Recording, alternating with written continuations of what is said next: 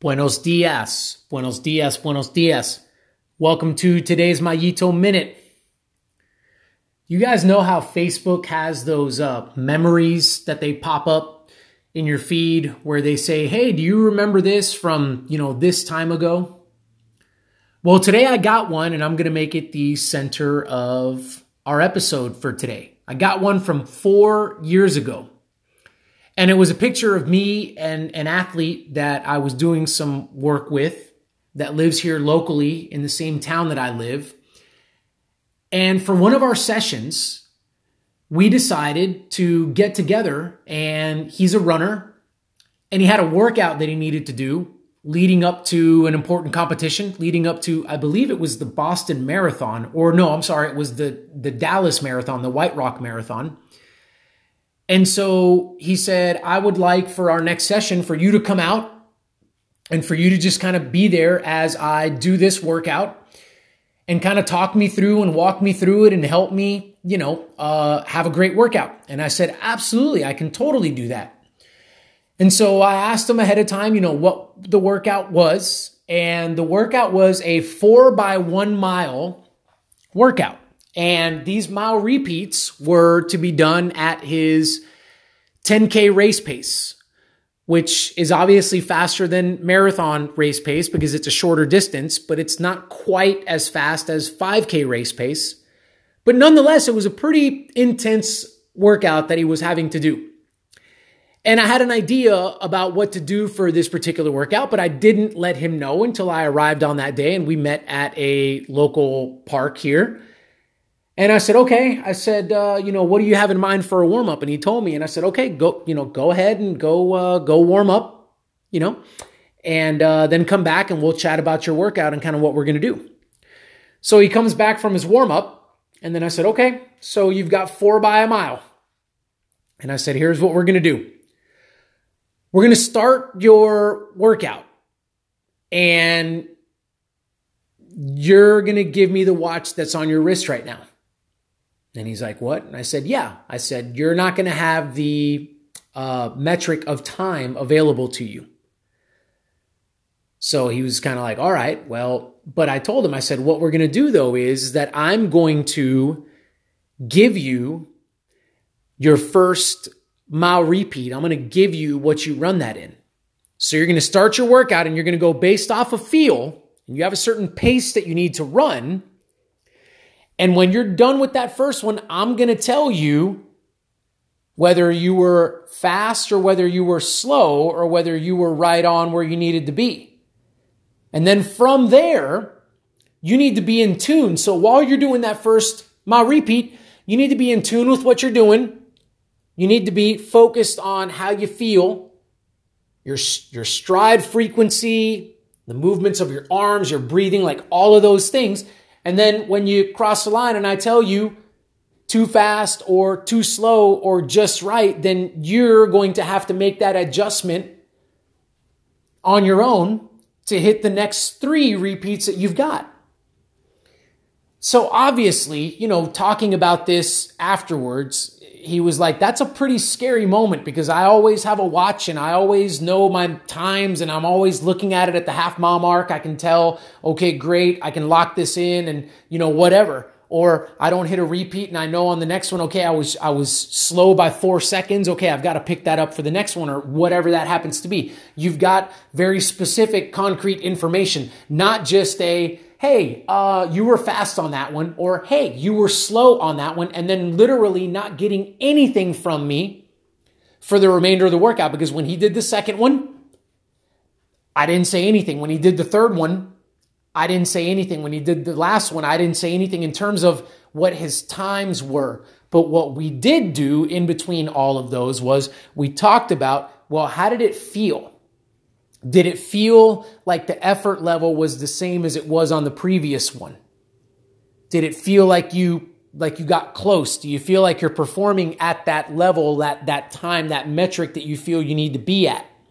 And we had those conversations in between each. But obviously, you know, the great amount of suspense building up was as he's going through this workout, you know, how am I really doing? Like, what are my times like? Like, am I, am I doing, am I having a great workout? Am I just having a decent kind of a normal workout? Am I having a bad workout? Because for all he knew, he slowed down on repetitions two, three, and four. But he would have never known because I wouldn't have told him. Or he might have been going way faster on repetitions two, three, and four. And I never would have told him so. He didn't have any idea of how well he was performing. All he really knew was how he felt. His stride pattern, his breathing, his arms, and how frequently they were swinging back and forth, and whether his biomechanics were solid. That was all he was focusing on. Now, fast forwarding to the conclusion of this workout, the moment he had been waiting for after he did his cool down comes back to me. And obviously, well, how did shake out? And I began to read him off his times. At which point, he got really excited and was actually really surprised. Because he started off, and every repeat from the first to the fourth got faster. And yet, the perception of his effort stayed about the same or was lower. In other words, I asked him after each repeat, how hard did that one feel?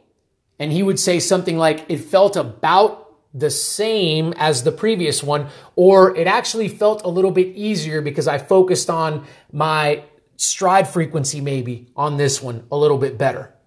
Or I focused on a landmark and I didn't do that previously, so that took a little bit of the difficulty or the perception of that effort, kind of brought it down some. And this ended up being one of, in his words, it ended up being one of the his best workouts that he had ever had. Without the use of a watch, without the use of a timing device, without the use of a metric telling him how he was performing. So I bring you this to ask some questions.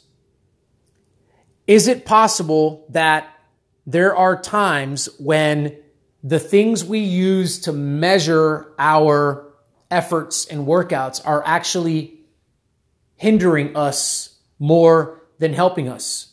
For the runner, that's a watch. For the cyclist, it could be a power meter. Are there times when they're doing us more harm than good? Based on what I just shared with you from this athlete, the answer is yes. And I have more stories of these kinds of things happening, by the way, where it's better to focus on yourself. It's better to focus on something internal about you. It's better to focus on the effort that you're putting forth. Because here's what's becoming more of a lost art. What's becoming more of a lost art with all of these gadgets and toys and gizmos is how well do we know ourselves? How self aware are we? Do I really need something to tell me that my sleep score was a certain number? Or can I just wake up and be like, you know what? I feel fresh as a daisy. I got a really good night's sleep. Or you know what? I feel dead dog tired. I bet my sleep was pretty restless last night. Do we really need something to give us that information? Or is there a place for us just knowing ourselves well enough to know when some things are happening or not happening? This is where it gets interesting because we're all different. And there is a place for science, there is a place for metrics and wearables and those kinds of things. 100%. This athlete knew what the pace he needed to run looked like because he's run with a watch before and run those times. And when the watch was taken away from him, he still was able to kind of go into his mental Rolodex and say, I think this is kind of where I need to be in order to hit that time. So he was able to do that. But taking opportunities, folks, I'm going to leave us with this. My recommendation is having sessions, having exercises, or whatever it is for you, days where you literally go based on your intuition. You literally go based on your hunch. You literally go based on how well you know yourself. And then you go and you train and you execute based on those feelings, based on your understanding of yourself and what you know to be the particular workout training session that you've got in front of you and going about that to the best of your ability to successfully complete that particular training session. There's a place for that. I think we should do that. Maybe not all of the time, but we should do it sometimes. So there it is. All right, folks, that's what I've got for you today. I hope that you guys are enjoying the content. If you are, if you haven't already done, subscribe to the podcast so you don't miss any of this content. Also, do someone else a favor. Let them know about the podcast. Say, hey, Mayito Minutes, this podcast over here, this guy shares some pretty neat stuff. It's applicable to us. I think you'd enjoy it. And let somebody else know about the podcast. Folks, thank you so much for tuning in. Thank you for your continued support. Until next time.